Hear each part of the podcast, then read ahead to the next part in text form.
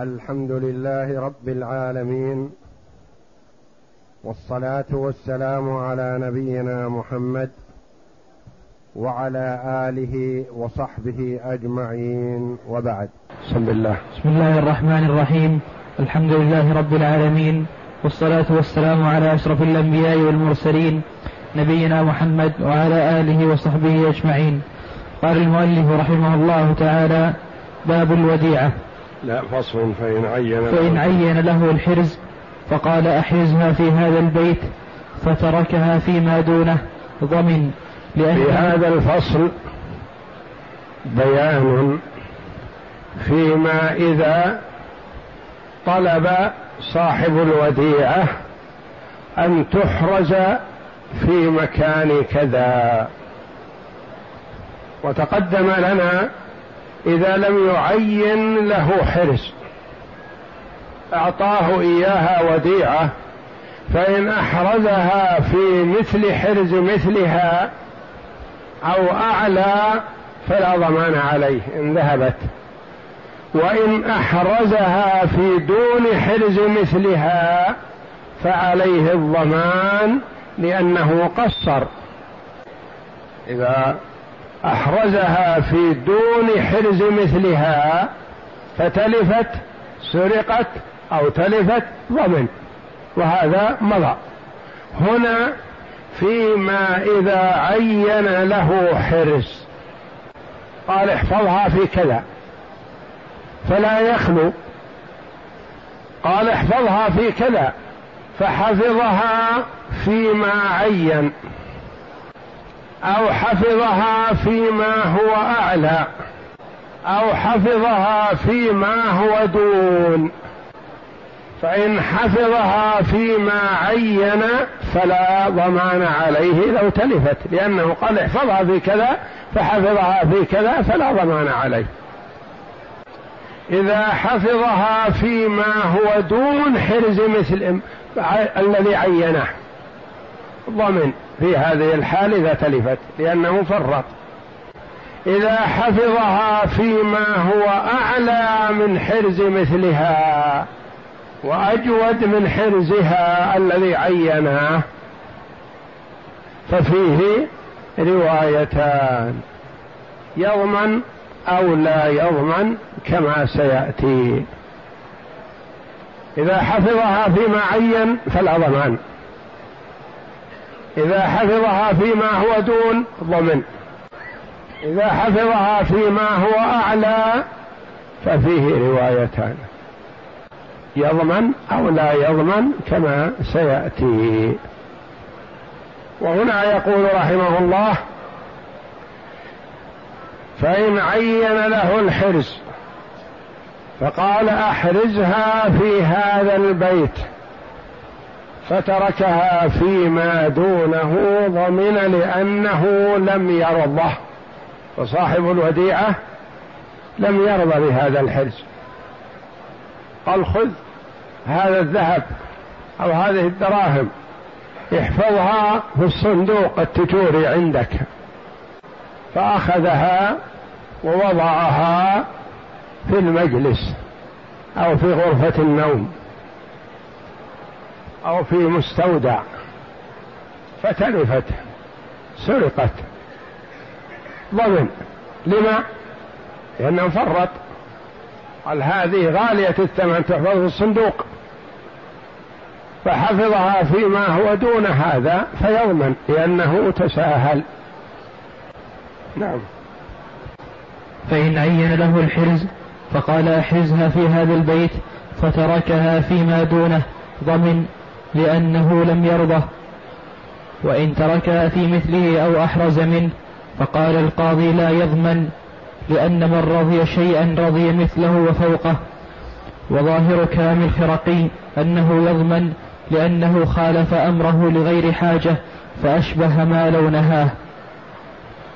وإن تركها في مثله أو أحرز منه. إن تركها في مثله يعني ليس الذي عين وإنما مثل الذي عين. فلا ضمان عليه. أو أحرز منه يعني أقوى. قال احفظها في, في المستودع مثلا فحفظها في الصندوق. قال فلا ضمان عليه لأنه حفظها في مثل في مثل ما عين أو ما هو أعلى. يقول ويحتمل كلام الخرقي أنه يضمن. لما يرحمك الله؟ قال في الأولى لأنه ما عينه وما رضيه. قال احفظها في مثلا غرفة النوم. فحفظها في غرفة مثلها. وسرقت. فيضمن. قال لأن وإن كانت الغرفتان على حد سواء لكنه خالف الرجل. قال احفظها في غرفة النوم عندك. فحفظها في الغرفة الأخرى. قال يضمن. طيب لما يضمن فيما هو أحرز منه؟ حفظها فيما هو أحرز يقول الخرقي رحمه الله. يضمن. لما يرحمك الله؟ قال نعم لأنه صاحب الوديعة أدرى بما يصلح لها. فإذا حفظها في أحرز منه معناه أنه ربما يكون سلط عليها عيون السراق. ما وضعها في المكان المحدد وإنما وضعها في أعلى فاهتم السراق فيها لأنهم رأوا أنها محرزة حرز قوي قالوا ما أحرزت إلا وهي ثمينة. مثل ما لو قال له أحرزها في قفل واحد فوضع عليها قفلين فسرقت. يقول يا أخي أنا قلت ضعها في قفل واحد لأن وضعك القفلين عليها تتسلط عليها عيون السراق. يقول القفلين أكيد في شيء ثمين ولو وضعتها في قفل واحد ما أتاها أحد. قالوا في هذه الحال يضمن. هذا كلام الخرقي رحمه الله. يقول إذا أحرزها في أعلى فيضمن لأنه ربما يكون سلط عليها عيون السراق. نعم. وإن قال احفظها في وظاهر كلام الخرقي. وظاهر كلام الخرقي أنه يضمن لأنه خالف أمره لغير حاجة فأشبه ما لو نهاه وإن قال احفظها في هذا البيت ولا تنقلها عنه فنقلها لغير حاجة ضمنها كذلك لأنه خالفه. نعم. سواء نقلها إلى مثله أو أحرز منه لأنه خالف نص صاحبها. نعم. وإن خاف عليها نهبا أو هلاكا فأخرجها لم يضمنها لأن النهي للاحتياط عليها والاحتياط في هذه الحال نقلها. يعني إذا خشي عليها المودع أن تسرق فحفظها في أعلى فلا ضمان عليه لأنه مجتهد. فأحرزها في أحرز مما ذكر صاحبها. نعم. فإن تركها فتلفت ضمنها لأنه فرط في تركها. إذا تركها في حرز مثلها وهو يخاف عليها نقول ما نصح لها. تركها في مكان عليها الخطر فذهبت فيكون مفرط فيضمنها. نعم. لأنه فرط في تركها ويحتمل ألا يضمن لأنه امتثل أمر صاحبها. ويحتمل ألا يضمن لأنه حفظها في المكان الذي طلب صاحبها. نعم. فإن قال لا تخرجها وإن خفت عليها فأخرجها لخوفه عليها لم يضمن لأنه زاده خيرا. لأنه زاده خيرا. قال لا تخرجها من هذا المكان حتى ولو خفت عليها. فما صبر وأخرجها من هذا المكان لأنه خائف عليها. فذهبت قال في هذه الحال لا يضمن لأنه زاده خيرا. ما نقصه. نعم. وإن تركها فتلفت لم يضمن. لأن نهيه مع خوف الهلاك إبراء من الضمان فأشبه ما لو أمره بإتلافها فأتلفها. فإن أخرجها فتلفت فادعى إنني أخرجتها خوفا عليها فعليه البينة على ما ادعى وجوده في تلك الناحية. ادعى وجوده. فعليه البينة على ما ادعى وجوده في تلك الناحية. يعني يقول أنا ما أخرجتها إلا خوفا عليها. نقول أثبت إن في خوف. إذا وجد بينة معك تشهد على أن اللي يوضع في هذا المكان عليه خطر فأنت بريء منها. وأما إذا كان مجرد دعوى منك فلا تطاع في هذا. نعم. لأنه مما لا يتعذر إقامة البينة عليه. ثم القول قوله في خوفه عليها وفي التلف مع يمينه. لتعذر إقامة البينة عليها. عليهما. ثم القول قوله في خوفه عليها وفي التلف. يعني إذا أثبت في خطر. ثم قال إني ما أخرجتها إلا خوفا عليها وحرصا عليها فتلفت فلا ضمان عليه حينئذ وإنما عليه اليمين. تصدق قوله بأنه أخرجها خوفا عليها لا لمصلحته هو. نعم. فإن قال لا تقفلن عليها قفلين ولا تنم فوقها فخالفه فالمذهب أنه لا يضمن لأنه زاد في الحرز فأشبه ما لو قال له اتركها في صحن الدار فتركها في البيت. ويحتمل أن يضمن لأنه نبه اللص عليها وأغراه بها. فإن قال لا تقفلن عليها قفلين ضع عليها قفل واحد. فمن زيادة الحرص وضع قفلين. قال لا يضمن ويحتمل أن يضمن.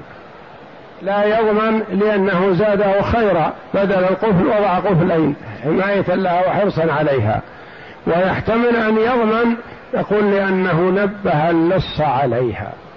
يعني إذا جاء اللص ووجد صندوق مقفل فيه قفل واحد. وصندوق آخر فيه قفلان. في أيهما يطمع؟ يطمع بصاحب القفلين لأنه يقول ما وضع القفلان إلا وفيه شيء ثمين ويترك القفل الواحد. قالوا إنه سلط عليها اللص في وضع القفل الآخر فيضمن. نعم.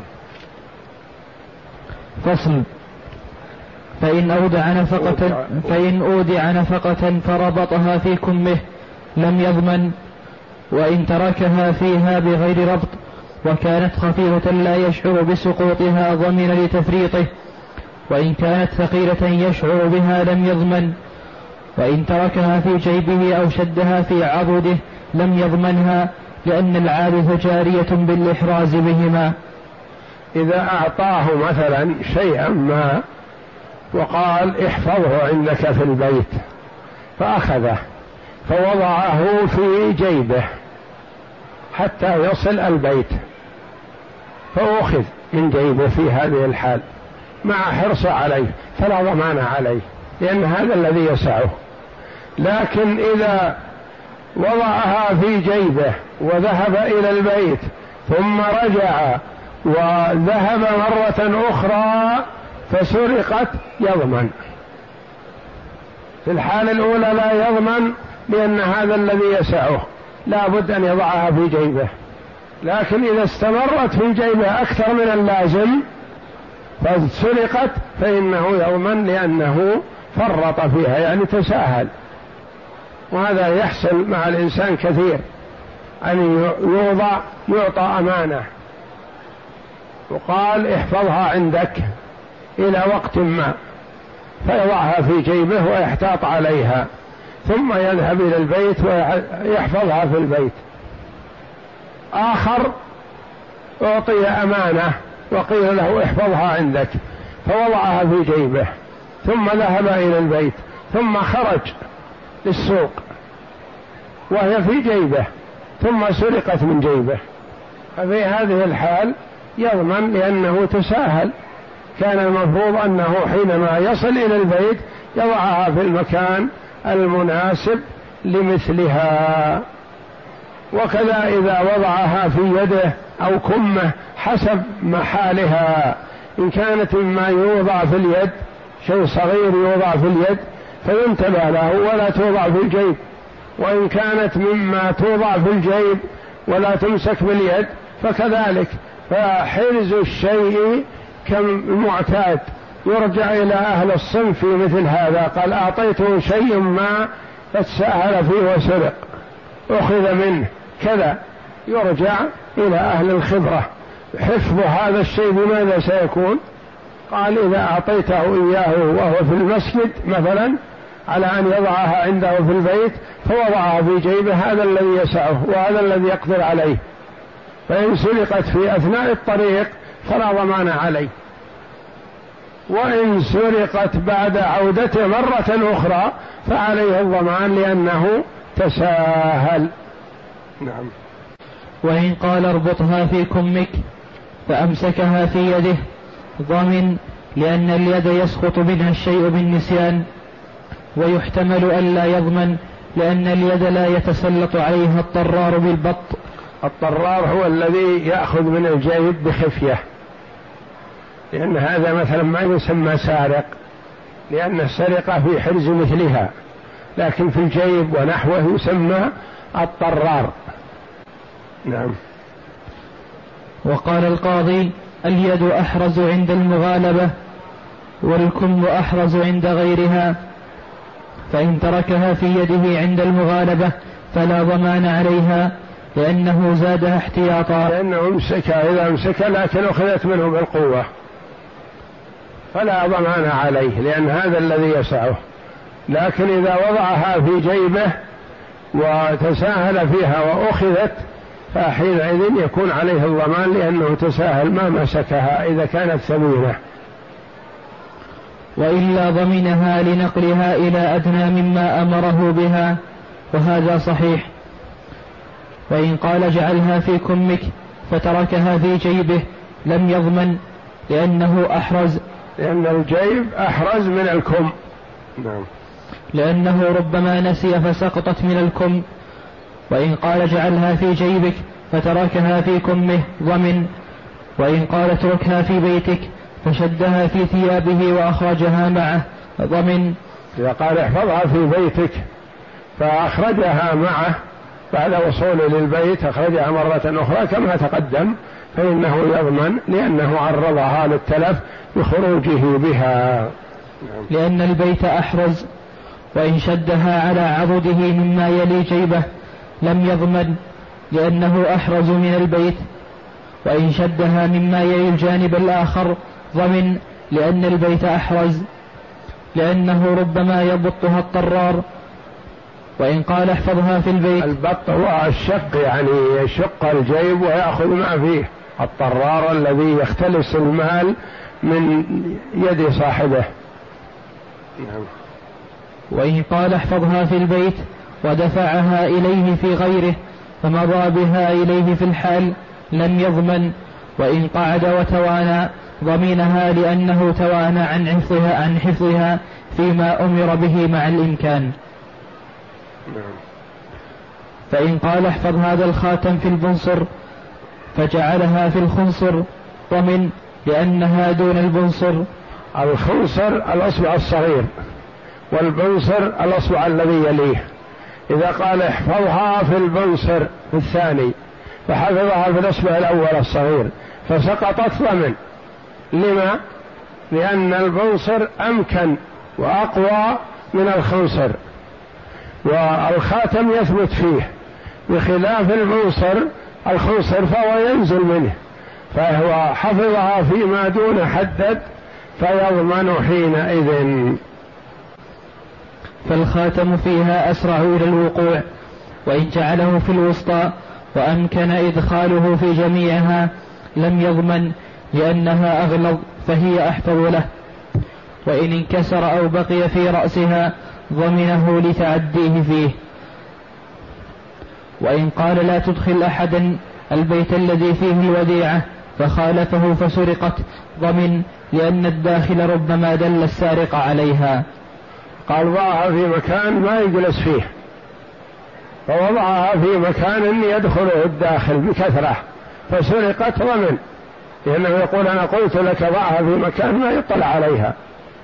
فإذا وضعها في مكان يطلع عليها مثلا فسرقت فيكون قد تساهل.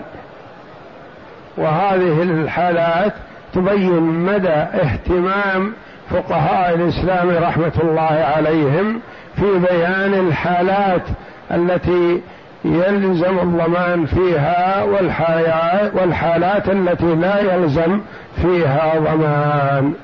والله أعلم وصلى الله وسلم وبارك على عبد ورسول نبينا محمد وعلى آله وصحبه أجمعين.